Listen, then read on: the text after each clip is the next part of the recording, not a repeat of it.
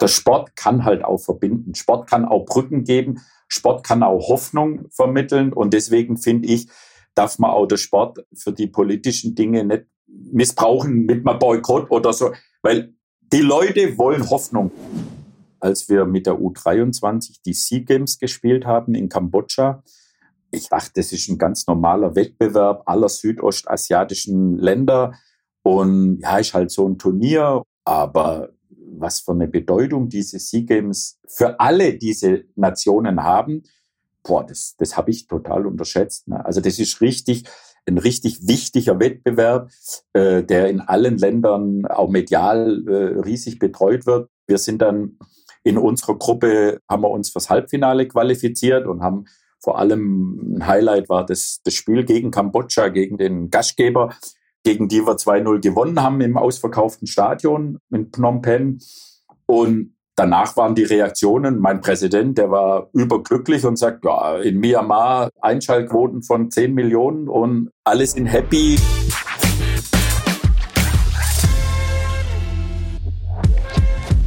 Willkommen zum Leader Talk. Hier ist Munir Zituni und ich unterhalte mich mit den besten Fußballtrainern Deutschlands über ihre Leadership-Philosophie und ihr Führungsverständnis. Wie führen Fußballtrainer ihre Mannschaften? Wie kommunizieren sie? Wie motivieren sie ihre Spieler? Und wie wollen sie ihre Teams zum Erfolg bringen? Diesen Fragen gehe ich in meinem Podcast nach und wünsche euch jetzt viel Spaß mit meiner neuen Folge.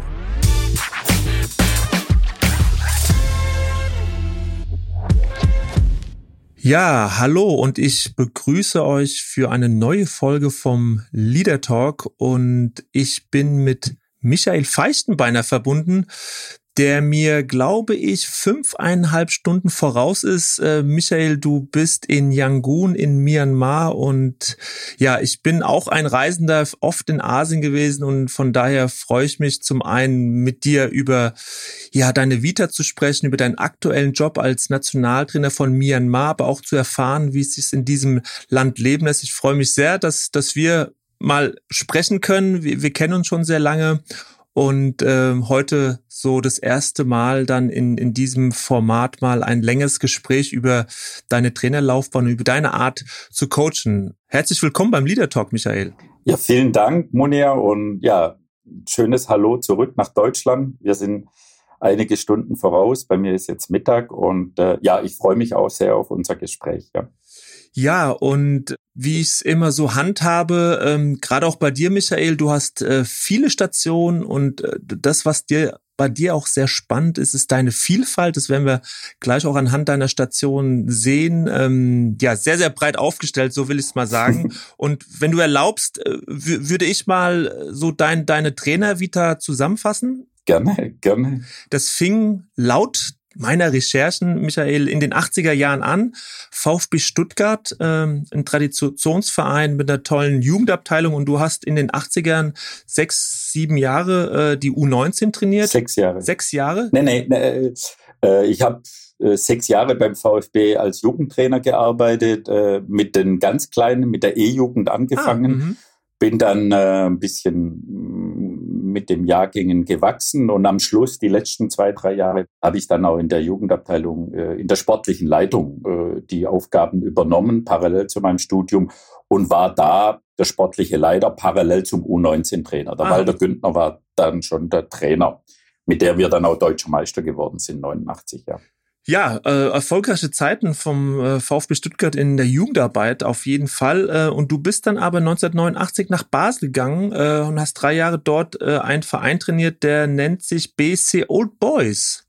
Richtig, die Old Boys Basel, ein großer ein Traditionsverein in Basel. Das kam einfach, kann man erklären, weil ich 1989 meinen Fußballlehrer abgeschlossen habe, war natürlich für einen damals 29-Jähriger, war ich einer der Jüngsten überhaupt. Zu der Zeit damals war das noch nicht so üblich, dass so ganz junge Trainer auch einen Fußballlehrer schon machen. Aber ich hatte da mit meinem Chef beim VfB und beim Studium als Kultusminister den Meier Vorfelder und der hat dafür gesorgt, dass ich da zum Fußballlehrer kam, 1989, damit der VfB auch einen Fußballlehrer in seinen Reihen hatte.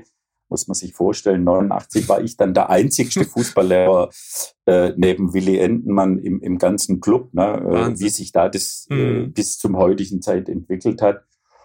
Und auf meinem Lehrgang war unter anderem auch der Hans Krustina, der den Job als Trainer, Cheftrainer bei Old Boys bekommen hat. Und der hat mich dann überredet, da in den Profifußball als Co-Trainer mit einzusteigen. Und so kam es, dass ich 1989 dann zum ersten Mal ins Ausland ging. Ja.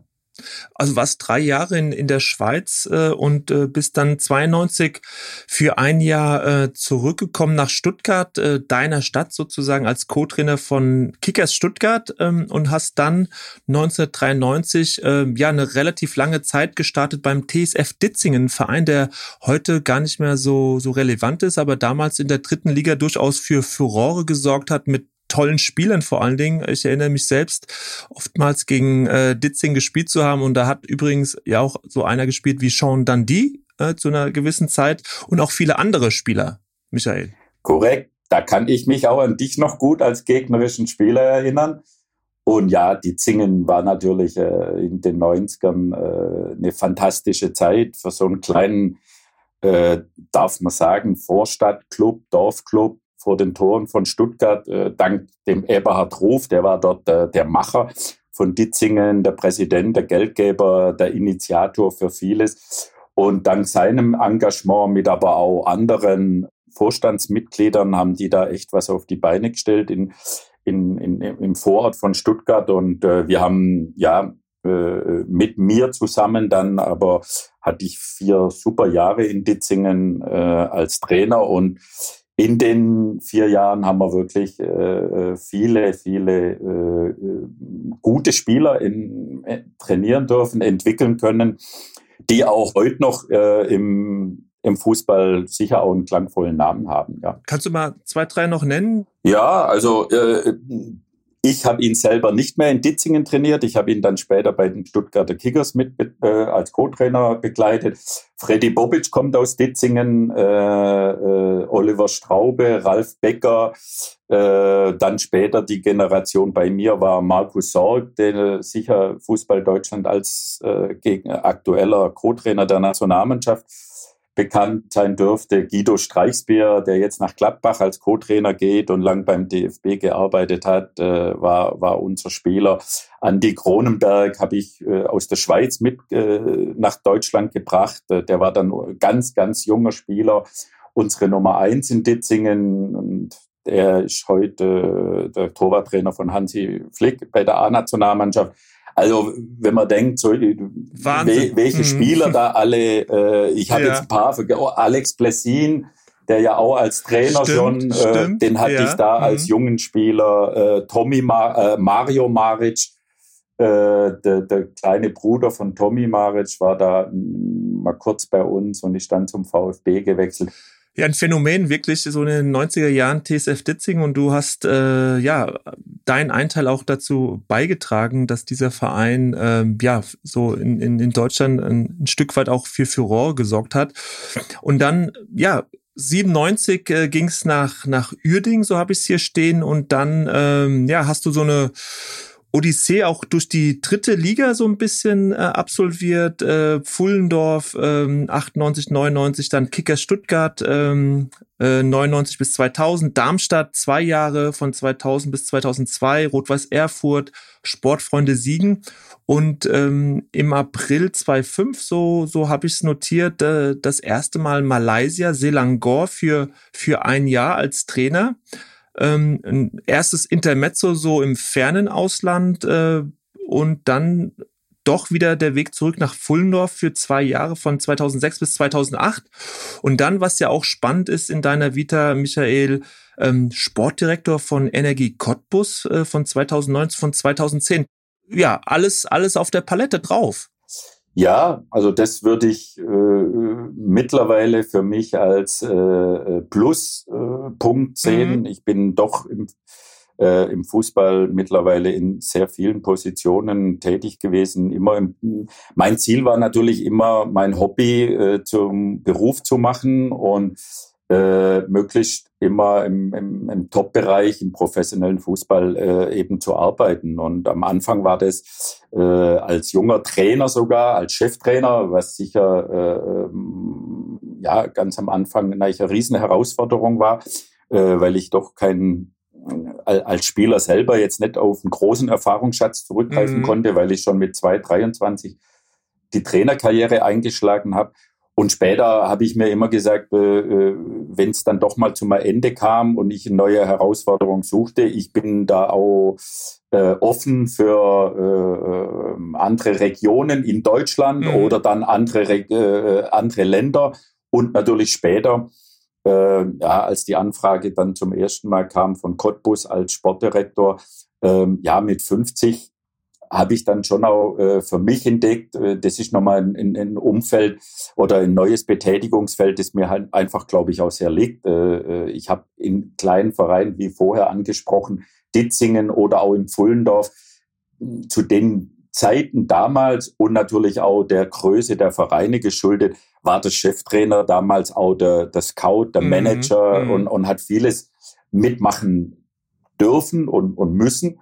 Und so kam es, dass ich einfach sage, ob ich nochmal die 9. Station als Cheftrainer in der 3. Liga habe oder auch mal jetzt bei einem Bundesliga-Absteiger als Sportdirektor arbeiten darf, wie Cottbus, dann habe ich das für mich als neue Herausforderung gesehen. Und bin ja dann später auch weiterhin als Sportdirektor bei WN Wiesbaden dann tätig gewesen, genau. Oder auch zuletzt jetzt auch in Selangor nochmal bei einem sehr großen Club Sportdirektor gewesen. Also ja, das ist natürlich auch im etwas betagteren Alter dann auch eine Stelle, wo man seine Erfahrungen auch super einbringen kann. Ja.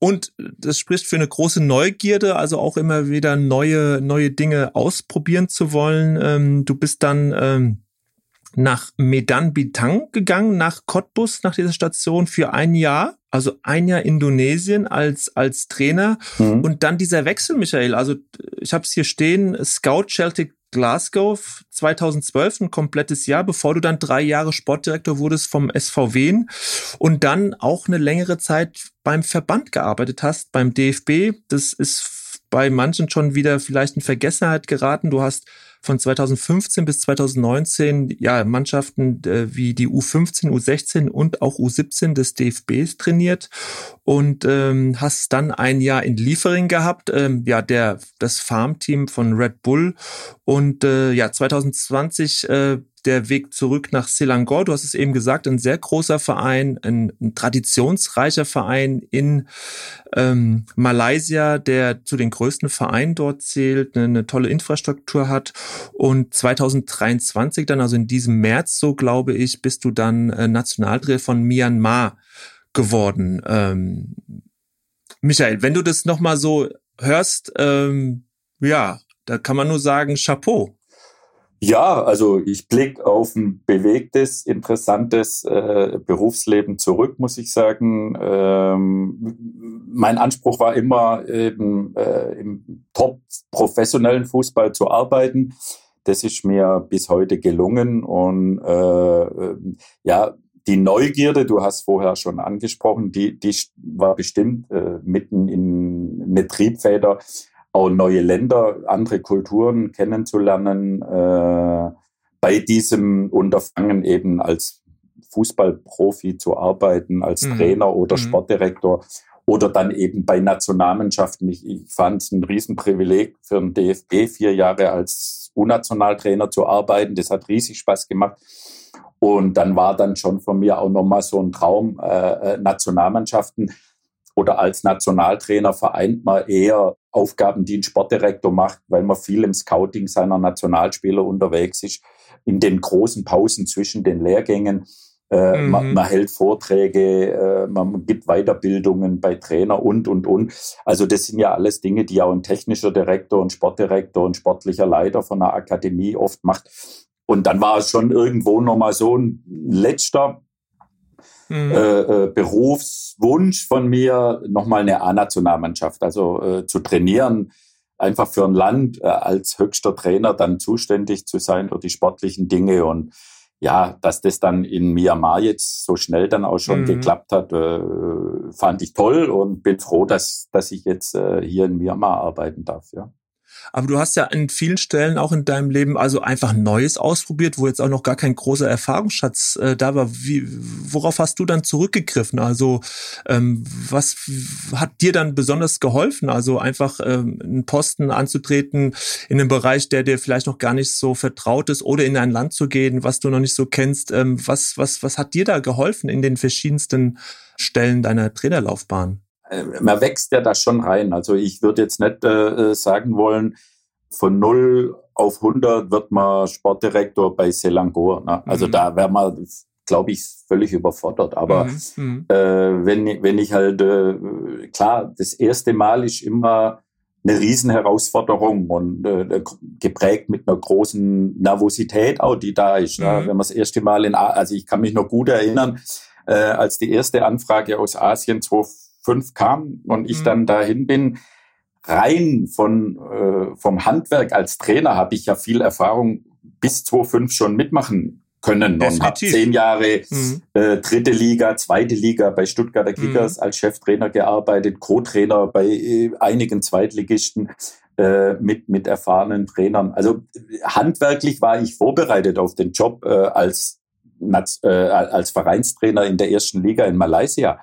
Aber da sind natürlich dann andere Dinge halt sprachlich, wie kriegt man das im Ausland hin, wie kriegt man das vermittelt und da sind natürlich neue Dinge, aber da wächst man dann auch hinten rein, ja, und beim zweiten, dritten Mal wird das sicher einfacher und wenn dann die Aufgaben größer werden, der erste Club war in Malaysia 2005 ein kleiner Club, aus Agglomeration von Kuala Lumpur. Die waren damals Tabellenletzter und die haben einen Trainer entlassen, die haben einen ausländischen Trainer gesucht. Also da konnte man auch dann reinwachsen. Selangor ist ein Riesenclub in Malaysia und da war es dann schon hilfreich, dass ich die Erfahrungen von 2005 eben schon hatte. Und so, glaube ich, hat sich meine Karriere schon Treppe für Treppe eben nach oben nehmen und überall was mitnehmen und lernen, offen sein für neue Dinge und aber seine Erfahrungen auch nutzen, um gute Entscheidungen zu treffen, gerade wenn man ein neues Umfeld eben dann vorfindet. Und ja, jetzt als Nationaltrainer von Myanmar ist doch ein Land mit knapp 60 Millionen Einwohnern und die haben natürlich, Fußball ist die Nummer 1 hier.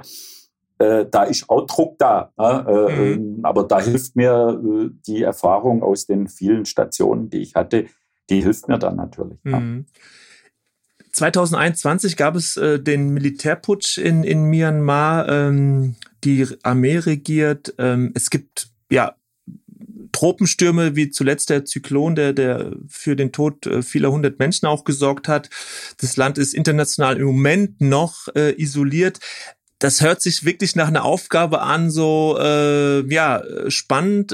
Vielleicht auch denkt man jetzt als wirklich jemand, der auch das Land nicht genau kennt, vielleicht auch gefährlich. Also da sind ja auch Eindrücke bei Menschen, die dann hören, Michael Feichtenbeiner trainiert die Nationalmannschaft von Myanmar. Mensch, wie funktioniert das eigentlich? Wie nimmst du denn vor Ort das Land? War auch deine Aufgabe als Nationaltrainer. Wie müssen wir uns das vorstellen? Weit weg hier in Europa von Myanmar, von Yangon, der Hauptstadt, wo du gerade auch dann lebst in dieser Zeit in Myanmar. Also im Vorfeld, als die Anfrage an mich herangebracht wurde, habe ich mich natürlich mit dem Land auch befasst. Grundsätzlich die Aufgabe, die reizt, war dann schon Fragen, wie geht es mit der Familie, weil in die 3 Jahre, wo ich in Malaysia gearbeitet habe, habe ich meine Familie dabei gehabt. Mein Sohn hat sein Abitur in Kuala Lumpur gemacht. Ich lebe im Hotel, das habe ich in Deutschland bei manchen Stationen am Anfang auch. Wir werden als Nationaltrainer jetzt auch definitiv im Hotel bleiben. Das Hotel gehört unserem Präsidenten vom Verband. Und der Umstand ist einfach, dass wir jetzt keine Wohnung oder kein Haus uns hier leisten wollen oder einziehen wollen, weil wir maximal bisher 3 Wochen am Stück nur im Hotel waren, weil ansonsten wir mit irgendeiner Nationalmannschaft unterwegs sind zu Turnieren oder zu Länderspielen, weil ich bin, oder wir alle im Trainerteam, wir sind nicht nur für die A-Nationalmannschaft zuständig, sondern wir betreuen als Chef, bin ich auch für die U24, 23, 22 und die U21 zuständig. Da hast du ja ein paar Mannschaften, Michael. Ja, das hört sich jetzt wilder an, als es tatsächlich ist, aber in Asien gibt's, also ist das bei manchen Ländern üblich, dass der Cheftrainer auch die U21, nennen wir es mal, trainiert, weil es gibt hier halt unterschiedliche Wettbewerbe. Also U21-Wettbewerb, dann gibt's mal eine Sea Game Competition für U22 Jahrgang und das sind dann im Kern sind es immer die gleichen Spieler, aber ein Jahrgang ältere verändert sich das ein bisschen, aber das bringt mit sich, dass wir halt viel unterwegs sind.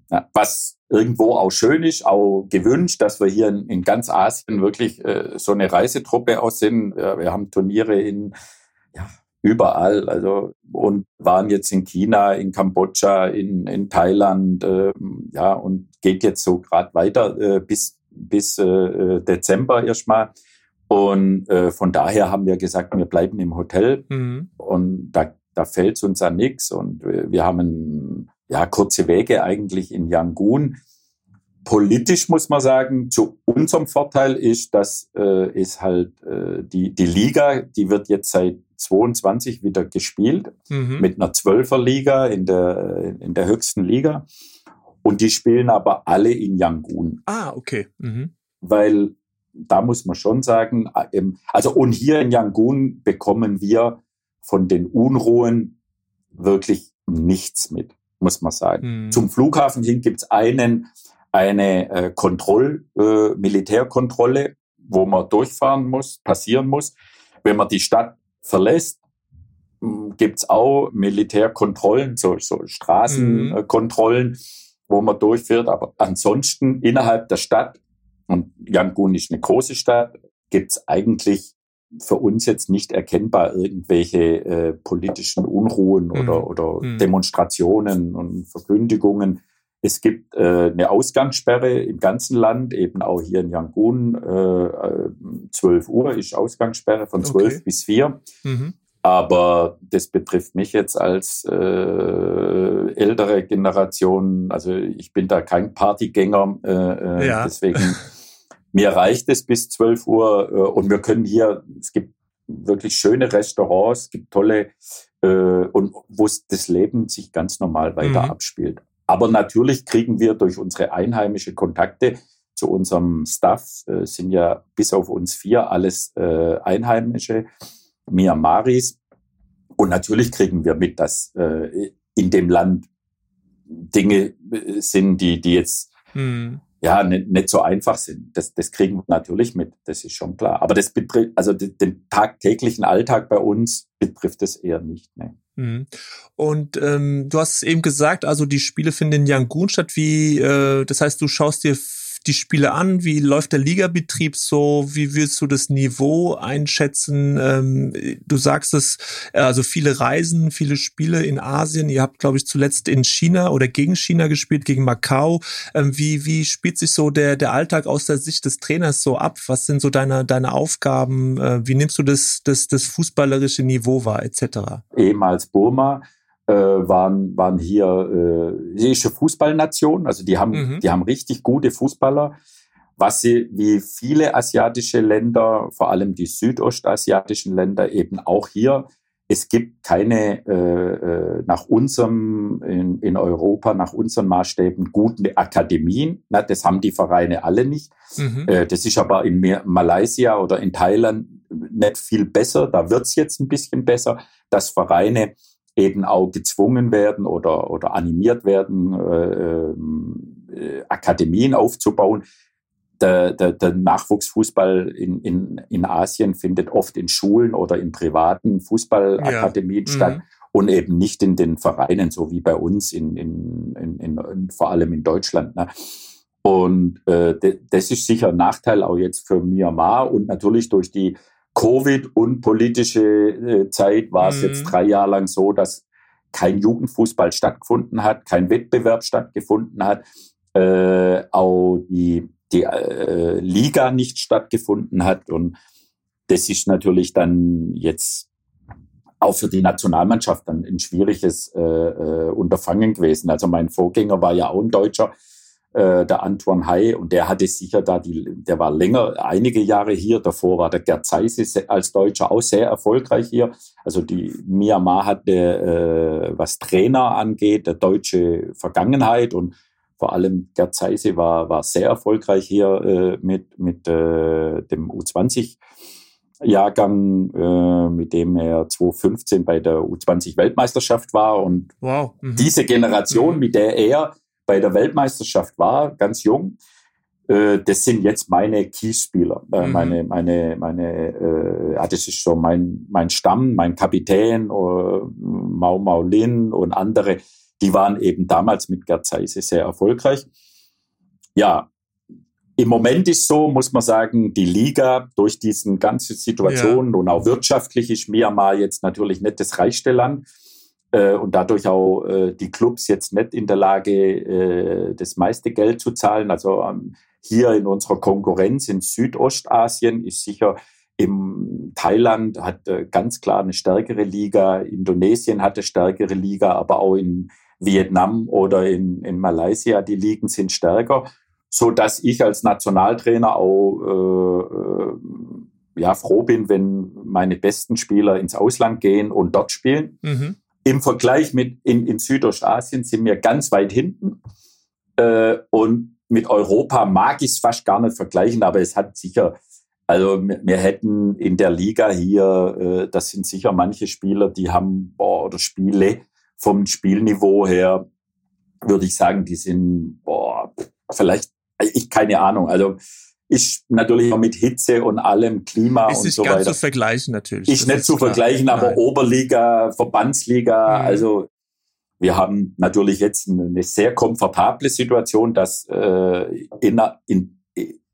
Liga, die 12er-Liga komplett in Yangon gespielt wird und da in 2 Stadien.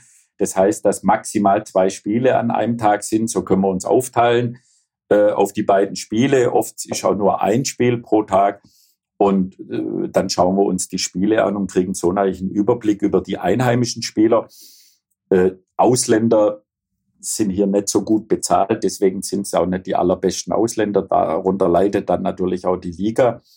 Und wir haben uns dann natürlich auch Gedanken gemacht, eine Lösung, um die myanmarische Nationalmannschaft wieder auf Vordermann zu bringen, auf ein höheres Niveau zu heben, ist, die Spieler ins Ausland zu schicken. Ich bin froh, dass mittlerweile 12, 13 meine besten Nationalspieler alle im Ausland spielen. Und wir haben gesagt, wenn wir schon hier in Yangon alle vor Ort haben, die einheimischen Spieler, dann machen wir so ein Nationalmannschaftstalenttraining einmal in der Woche.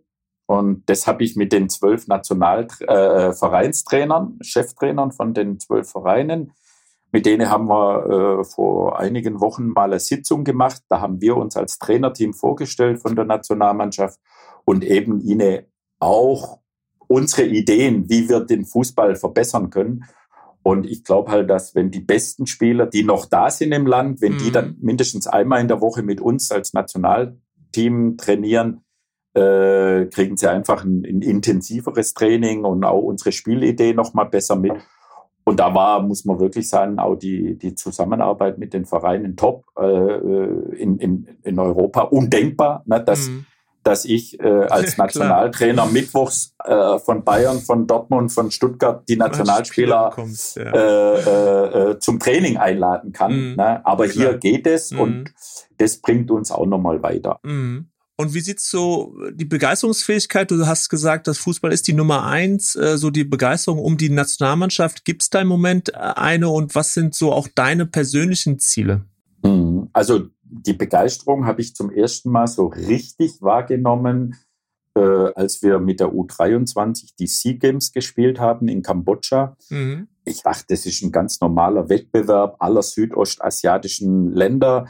Und ja, ist halt so ein Turnier. Aber was für eine Bedeutung diese Sea Games für alle diese Nationen haben, das habe ich total unterschätzt. Ne? Also das ist richtig, ein richtig wichtiger Wettbewerb, der in allen Ländern auch medial riesig betreut wird. Wir sind dann in unserer Gruppe, haben wir uns fürs Halbfinale qualifiziert und haben vor allem ein Highlight war das Spiel gegen Kambodscha, gegen den Gastgeber, gegen die wir 2-0 gewonnen haben im ausverkauften Stadion in Phnom Penh. Und danach waren die Reaktionen, mein Präsident, der war überglücklich und sagt, ja, in Myanmar Einschaltquoten von 10 Millionen und wow. Alle sind happy und die Reaktion. Also da habe ich gedacht, was, so, ja, ja. So eine Reaktion für U23, war noch nicht mal die A-Nationalmannschaft. Und ja, und wir sind dann leider im Halbfinale an Thailand gescheitert, aber die Jungs haben super Performance abgeliefert, muss man echt sagen. Wir hatten die jüngste Mannschaft und natürlich eine sehr unerfahrene, weil da waren die Jungen, sind eben noch nicht im Ausland, die spielen alle hier in der Liga. Und aber auch wie wir am Flughafen nachts um 11 sind wir gelandet aus Phnom Penh und wie wir da am Flughafen empfangen wurden und wir wurden nur Vierter dann in dem Turnier. Aber da waren Hunderte von Fans am Flughafen mit Folklore und mit Musik und der Sportminister hat uns empfangen. Da habe ich gedacht, boah, was ist hier los, wenn wir so ein Turnier mal gewinnen würden. Also das ist Ansporn auch natürlich. Mhm. Das ist definitiv Ansporn. Und das zeigt, dass das Land, also Sport, und das ist ja meine Erfahrung jetzt über all die Jahre. Mhm. Klar, politisch gibt es gar, aber der Sport kann halt auch verbinden. Sport kann auch Brücken geben. Sport kann auch Hoffnung vermitteln. Und deswegen finde ich, darf man auch den Sport für die politischen Dinge nicht missbrauchen mit einem Boykott oder so. Weil die Leute wollen Hoffnung. Mhm. Also der Sport ist definitiv eine große Hoffnung für die Leute. Und eine große Kraft. Und wenn einfach. wenn wir jetzt, und das war auch noch eine Frage von dir, ja, was kommt jetzt? Mit der A-Nationalmannschaft möchte ich das natürlich jetzt toppen. Und wir haben wirklich diese goldene Generation, ich habe sie vorher angesprochen, von Gerd Zeise da zur WM in Neuseeland 2015 gebracht hat, U20-Weltmeisterschaft. Und diese Jungs, die sind hier Megastars. Also die sind wirklich wie Sané, wie Kimmichs. Hier, die werden gehypt und trotz allem, das war 2015, vor 8 Jahren, aber die sind hier die Generation und die ist jetzt so, sind alles 96er Geborene und die sind jetzt wirklich im guten Alter und ja, wir haben jetzt im September die nächsten Länderspiele. Das sind nochmal 2 Freundschaftsspiele und dann aber im Oktober die Vorqualifikation zur Weltmeisterschaft, also die erste Runde zur WM-Qualifikation für USA. Und da habe ich, also mein Ansinnen und meine Motivation, mein Ziel ist, dass wir in die Gruppenphase zur WM-Quali reinkommen. Dann braucht man natürlich Losglück. Wir sind in Top 4, aber vielleicht kriegen wir Südkorea mit Jürgen Klinsmann aus Top 1 und kriegen dann ein paar attraktive Gegner noch des Weiteren aus Top 2 und 3 und dann wollen wir gute Spiele in der WM-Quali, die dann im Oktober beginnt,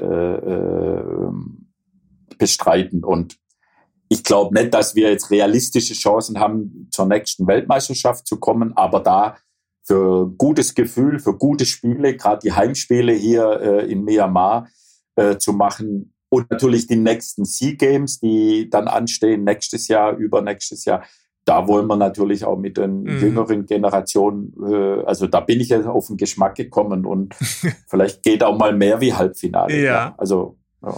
Und du hast es gerade nochmal so erzählt, ihr spielt in Phnom Penh, ihr reist herum mit den verschiedensten Mannschaften, du persönlich ja auch, du hast deine Jahre in Malaysia gehabt, in Indonesien und auch jetzt, wenn du in Yangon bist, wenn du die Menschen triffst, ihnen begegnest, du siehst, was Sport auch für eine Kraft hat, du kommst in Asien herum, eine ganz, ganz andere Lebensrealität als die in Europa, als die in Deutschland, mal die Frage so, ja, was bringst du dann mit, wenn du auch jetzt wie zuletzt wieder in Deutschland bist? Welche Eindrücke, was macht es mit dir, so in der Welt auch zu sein, die unterschiedlichen Kulturen wahrzunehmen, aber auch immer wieder offen zu sein für die Menschen, für deren Sorgen vielleicht auch, oder ja, was macht es mit dir als Menschen, Michael? also mich macht's definitiv weltoffener. Und ich finde halt, wir Deutsche haben manchmal schon so, nehme ich jetzt auch in den 3 Wochen, wo ich jetzt wieder zurück war, wir haben so das Bestreben, oder manche bei uns das Bestreben, und wir wollen die Welt missionieren und mit unseren Ideen die Welt retten und verkennen aber, wie klein unser geografisch und wirtschaftlich und von der Population her, wie klein wir eigentlich sind. Ja, also und Südostasien ist riesig. Allein die Bevölkerung und die Größe der Länder und also ja, da stelle ich mir schon, also ich persönlich habe da so meine Schwierigkeiten, wenn wir aus dem kleinen Deutschland die Welt belehren wollen in allem. Also ich finde, es steht uns nicht zu. Also das Zuhören, offen sein, also auch, ja, auch schauen, wie es die anderen machen, wie sie denken, wie sie fühlen. Ja, und auch andere Religionen und andere Lebensweisen einfach auch mal akzeptieren. Ja, also ich meine, warum machen wir alles richtig? Warum sind wir nehmen unsere Maßstäbe, ich meine, andere Kulturen, die sind genauso lange gewachsen und haben ihre Berechtigung wie unsere Kultur. Und ich finde, man muss einfach offen sein. Ich habe in Malaysia und in Indonesien, im größten muslimischen Land, was die Bevölkerung angeht, Indonesien, gelebt. Und natürlich, so empfinde ich das, wenn ich nach Indonesien oder nach Malaysia gehe, muss ich mich natürlich dort erstmal einfügen. Ja, also ich kann nicht erwarten, dass alles nach meiner Pfeife tanzt. Also und gerade in den beiden angesprochenen Ländern auch als Trainer zu arbeiten, da muss man Kompromisse gehen, da muss man neue Regeln akzeptieren. Also Religion, Hitze, Kultur ist völlig anders und dann muss man sich anpassen. Ja, und jetzt hier in Myanmar ist wieder so. Das ist ein buddhistisches Land. Sind neue Religionen, neue Kulturen, neue Traditionen, aber auch da lasse ich mich erstmal ein. Ich kann ja auch unsere Vorstellungen in manchen Dingen mitbringen und manchmal ist auch die deutsche Disziplin, gerade als Trainer, auch gefragt und die soll man dann auch einbringen, aber man muss sich auch auf die Länder und auf die Kulturen einlassen. Und was ich festgestellt habe, es gibt gerade in diesen Kulturkreisen auch unglaublich viele Leute, die ich jetzt als Freunde bezeichnen würde, wo ich sage, boah, da habe ich wirklich Menschen kennenlernen dürfen, die mir auch jetzt noch wichtig sind, wo ich wirklich zu meinem Freundeskreis zähle. Und das finde ich halt auch bereichernd für mich, dass das nicht nur der feste Kulturkreis in Deutschland und die Leute sind. Ja, auffällig ist einfach, dass die Leute hier in Asien, natürlich sowohl in Malaysia, aber auch jetzt vor allem natürlich auch hier in Myanmar nach unseren Maßstäben materiell natürlich viel, viel ärmer sind und weniger haben und mit weniger Luxus auskommen müssen. Und nach unseren Wertevorstellungen, da wäre das schwierig. Ne? Aber um was geht's im Leben? Um Glück und Familie und Zufriedenheit und da ist mein Eindruck, dass die Leute hier definitiv uns nichts nachstehen. Im Gegenteil, ich würde eher sagen, ein Lächeln auf den Lippen finde ich hier bei den Leuten viel, viel mehr als jetzt bei uns. Das heißt, du hast auch da mehr Gelassenheit gefunden für dich selbst? Ja, das kommt natürlich durch die Lebensweise hier. Also Pünktlichkeit, vielleicht mal nett. Staus. Typisches Beispiel, der Verkehr hier ist nach deutschen Maßstäben nicht geregelt, chaotisch, aber alle sind gelassen, alle fahren und die schlängeln nicht durch. Da wird mal, wenn gehupt wird, nur aus Vorsicht so zu seinem nächsten Auto, pass auf, ich komme. Ja, ja, und ich habe hier noch nie einen Unfall erlebt. Noch keinen einzigen Unfall. Wir haben einen Fahrer und ich kann das ganze Treiben super beobachten, aber es wird hier mit viel weniger Regeln, läuft viel besser. Mhm. Ich habe so das Gefühl bei uns, ja, viele Regeln müssen nicht immer auch alles zum Besseren wenden. Mhm. Oder eben diese generelle Zufriedenheit, wenn wir ins Stadion kommen, der Zeugwart, der Platzwart oder wer auch immer, oder wenn ich in den Laden, in den Supermarkt hier gehe und mir Dinge einkaufe, an der Kasse die Leute, vielleicht natürlich auch, weil wir Ausländer sind und ein bisschen Exoten hier, aber die Leute sind einfach freundlich und die Leute lachen und die Leute sind zufrieden mit Kleinigkeiten, mit Aufmerksamkeiten. Obwohl sie weniger haben, ne? So. Obwohl sie viel, viel weniger haben. Aber ich glaube, am Ende vom Tag geht es ja darum, wie man für sich natürlich auch die Werte festlegt, aber dass man glücklich ist. Also man kann im goldenen Käfig unglücklich sein und man kann in einer Blockhütte ohne Strom trotzdem ein erfülltes Leben haben mit seiner Familie. Mhm. Und wenn du so nochmal den jungen Michael Feichtenbeiner mit dem von heute so vergleichst, was hast du denn so, wo siehst du den größten Sprung oder die Entwicklung oder ist es ähnlich geblieben? Wie würdest du so dich im Blick auf deine Trainervita so analysieren, selbst analysieren? Ja, der junge Trainer Feichtenbeiner, wie vorher schon angesprochen, der war ja ganz anders. Also ich war ja ein Unbedarft. Also nochmal, wenn man mit 22 zum ersten Mal Jugendtrainer wird, dann kann man auf keine große Spielerkarriere oder auf zurückgreifen, auf Erfahrungen oder dass man vielleicht das Privileg hatte, mit Weltklasse-Trainer zusammenzuarbeiten. Ich war bei allem Verlaub, für meine, die werden es mir nachsehen, meine Trainer im Amateurfußball bis 22-jährig, da macht man dann eher seine eigene Erfahrung später dann. Ne? Mhm. Trotzdem hast du ja,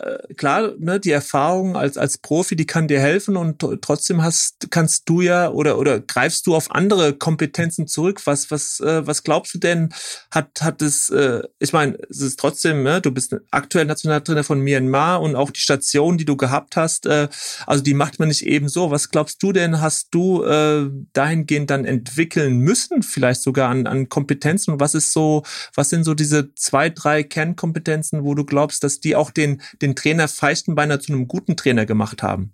Ja, also ist schwierig, sich selber da, aber ich glaube, ja, natürlich.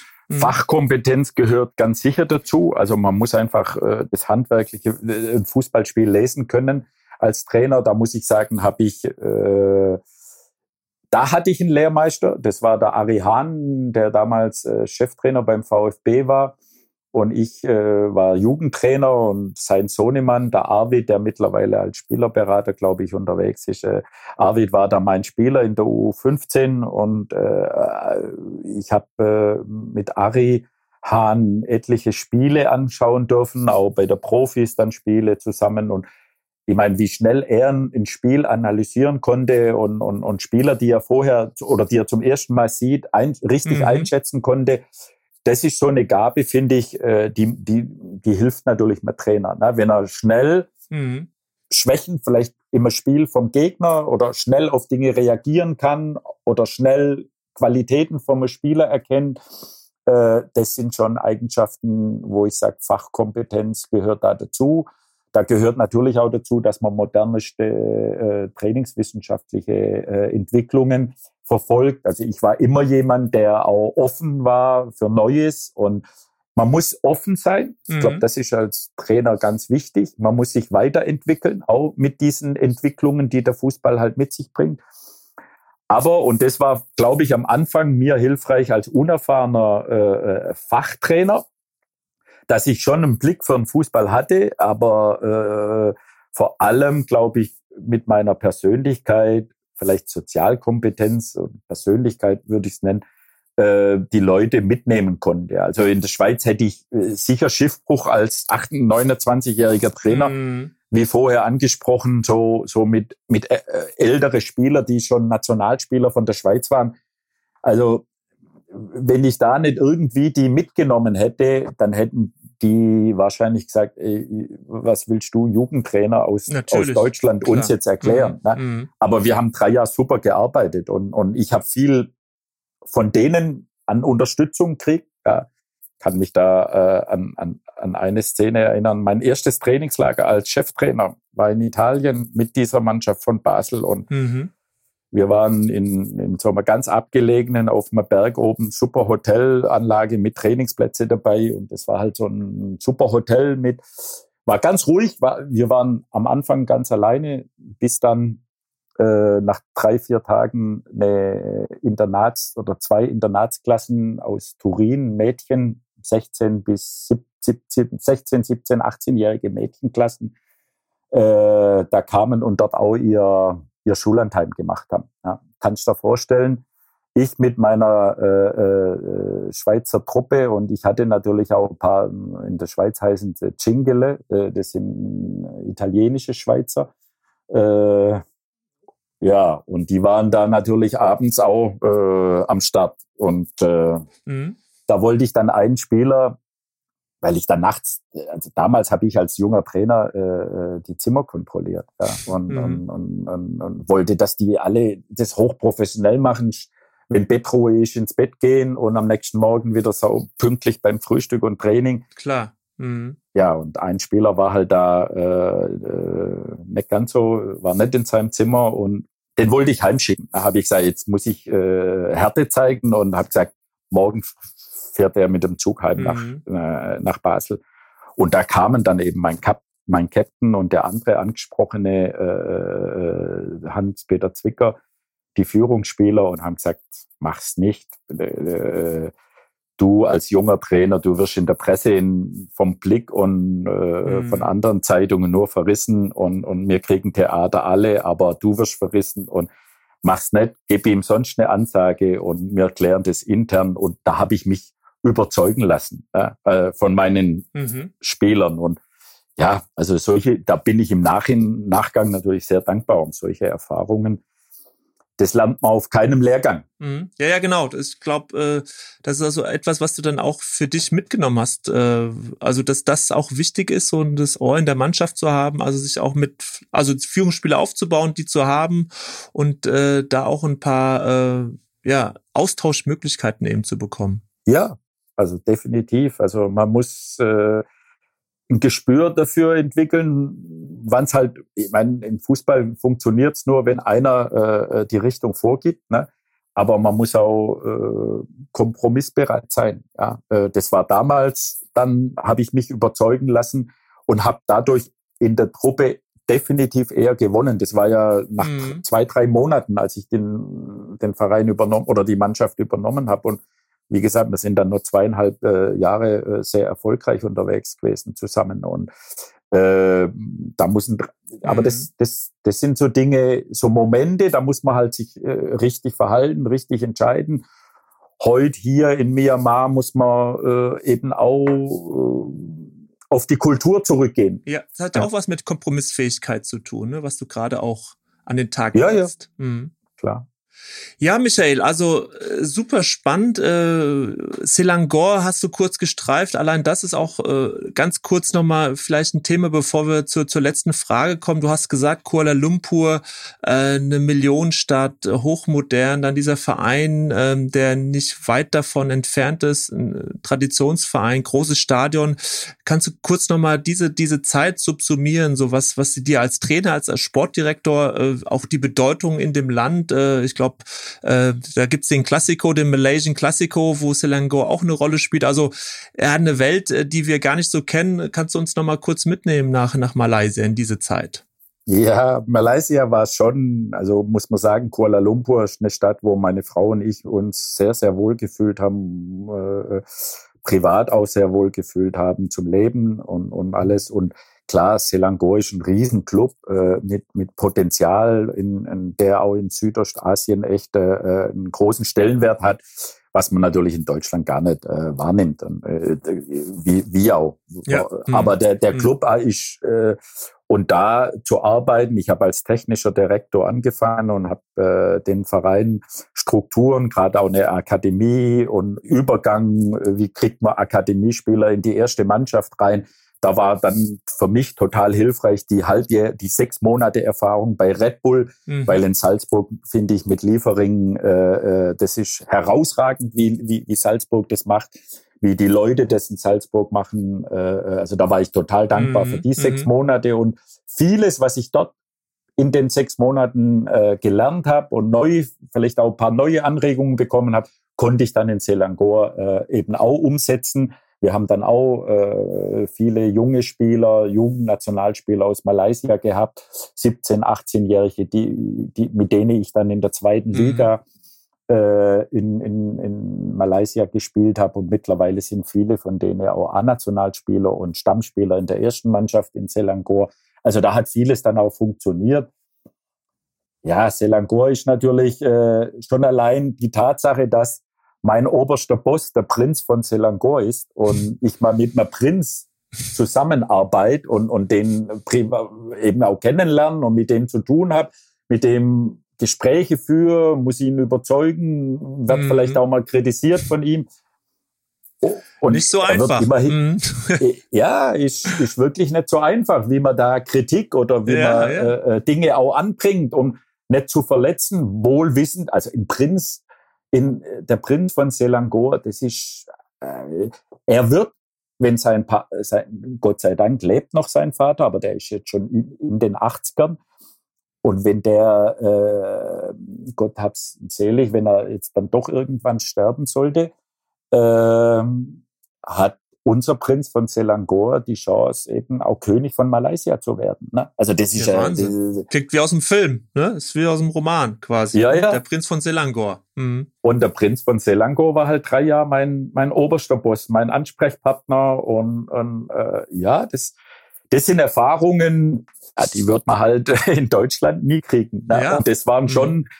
Wenn da auch die Mannschaft mal in den Palast eingeladen und wenn man dann sieht, die Bilder, wo die Königin, die Queen von Elisabeth und wer da alles schon war und dann war halt der Feichtenbeiner da auch mal. Ja, also ich schon, das sind schon so jetzt auch im Nachgang Erinnerungen, die ich immer mit Selangor verbinden werde. Riesen Fanmassen, wenn es um wichtige Spiele geht.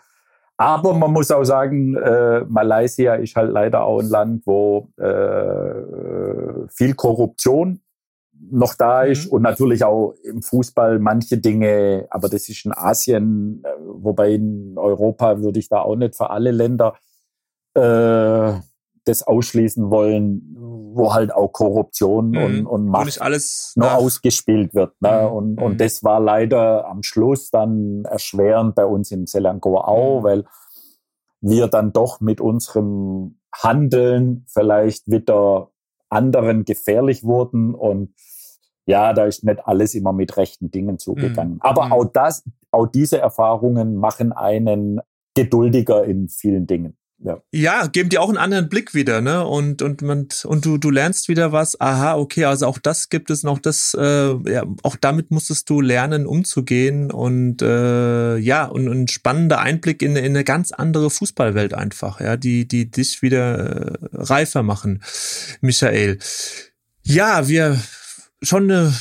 Stunde, glaube ich, die wir jetzt reden und wir haben viele Themen auch gar nicht so beackern können, wie ich mir das vorgestellt habe, weil einfach, die Erzählungen von dir so spannend waren aus Myanmar, jetzt auch gerade, was du erzählt hast aus Selangor, der Blick auf deine Karriere und wir kommen jetzt zur letzten Frage, Michael, die ich so jedem Trainer stelle, mit dem ich mich unterhalte, so 3 Trainer, die dich geprägt haben, selbst vielleicht als Spieler, Kollegen, die du bewundert hast, von denen du auch viel übernommen hast vielleicht. Welche 3 Trainer würdest du an der Stelle nennen?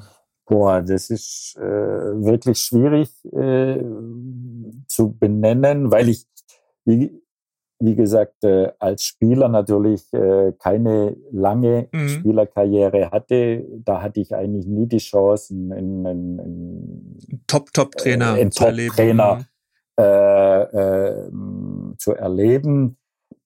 Prägend auf ihre ganz spezielle Art waren dann schon würde ich dann schon den Frieder Schömetzler vielleicht als ersten nennen, der als Cheftrainer ja nur 10 Spiele leider gewirkt hat. Er war bei den Stuttgarter Kickers lange Jahre Co-Trainer.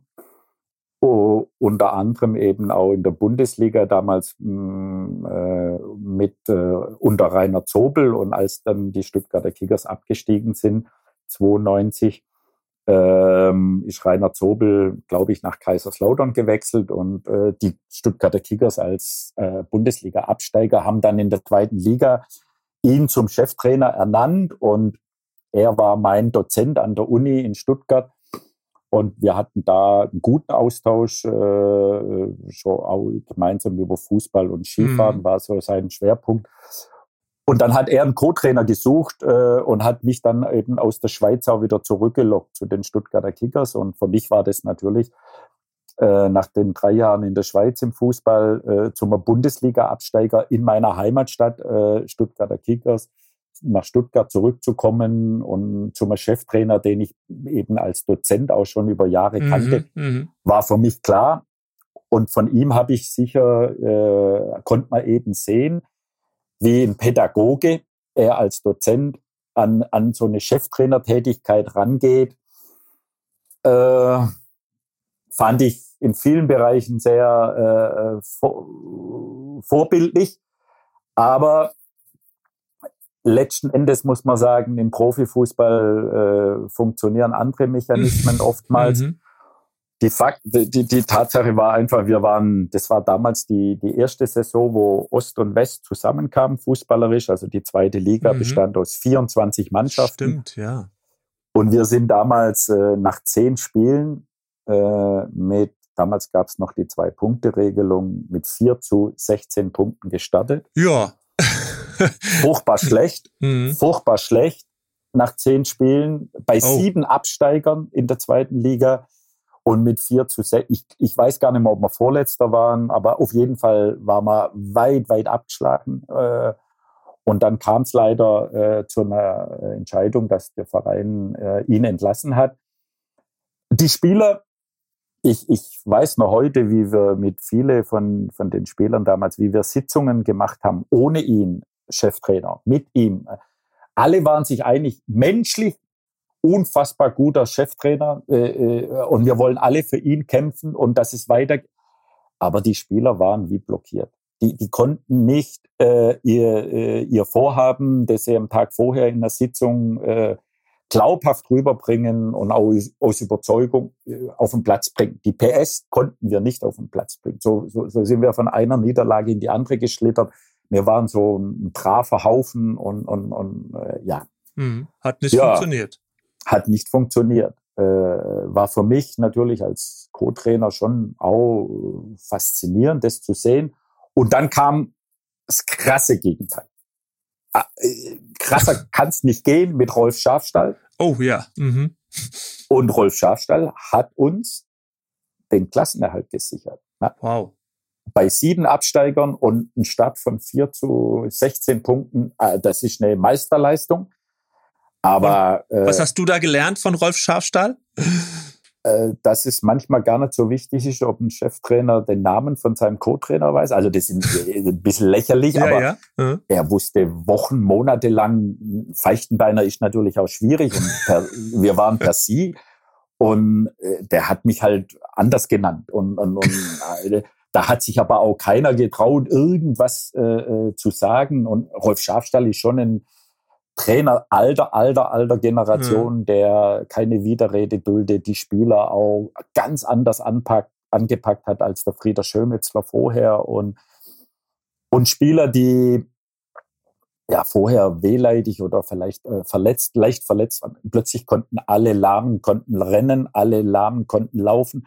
Wir haben gefeitet und wir sind drin geblieben in der Liga. Ne? Also diese Härte hat dann der Mannschaft an der Stelle gut getan. Definitiv. Also manchmal muss man einfach auch sagen,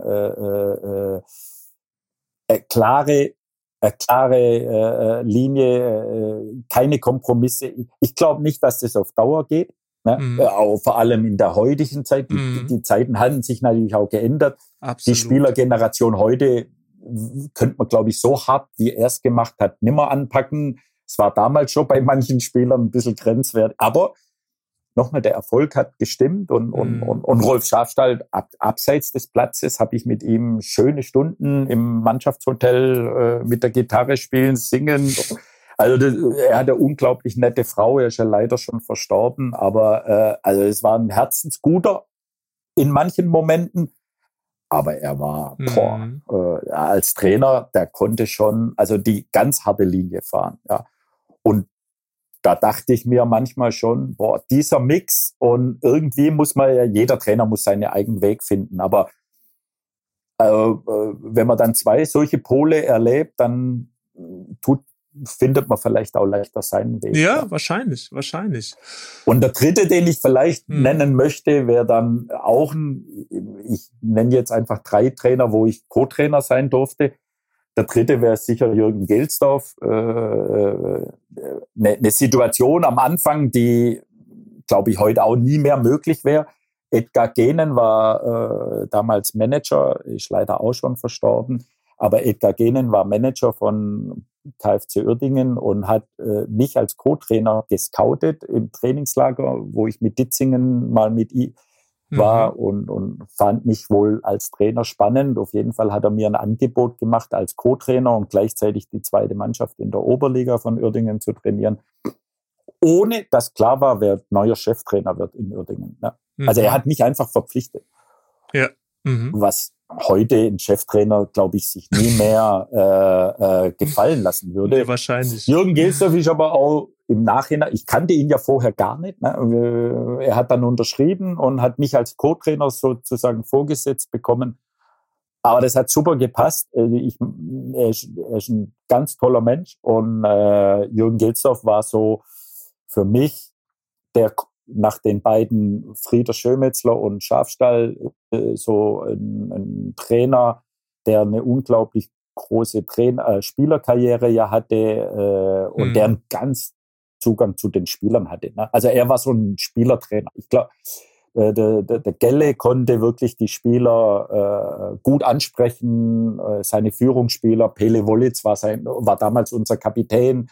Auch kein einfacher Charakter auf dem Platz, aber Gelle konnte den ganz gut handeln und wir hatten riesen Erfolg damals auch in dem Jahr in Uerdingen. Also Jürgen Gelsdorf, da habe ich schon so lernen dürfen, wie er mit den Spielern umgeht, wie er Gespräche führt, wie er Führungsspieler mit einbindet, wie er aber auch zu mir als Co-Trainer so ein Rollenverständnis, wie er mir Dinge abgegeben hat. Da denke ich oft, später war ich ja dann oft Cheftrainer, da habe ich immer wieder so rückblickend, Gelle hätte so und so gemacht. Mhm. Da, also wirklich eine prägende Trainerfigur. Da konnte man schon was lernen. Mhm. Ja. Ja, schön, Michael.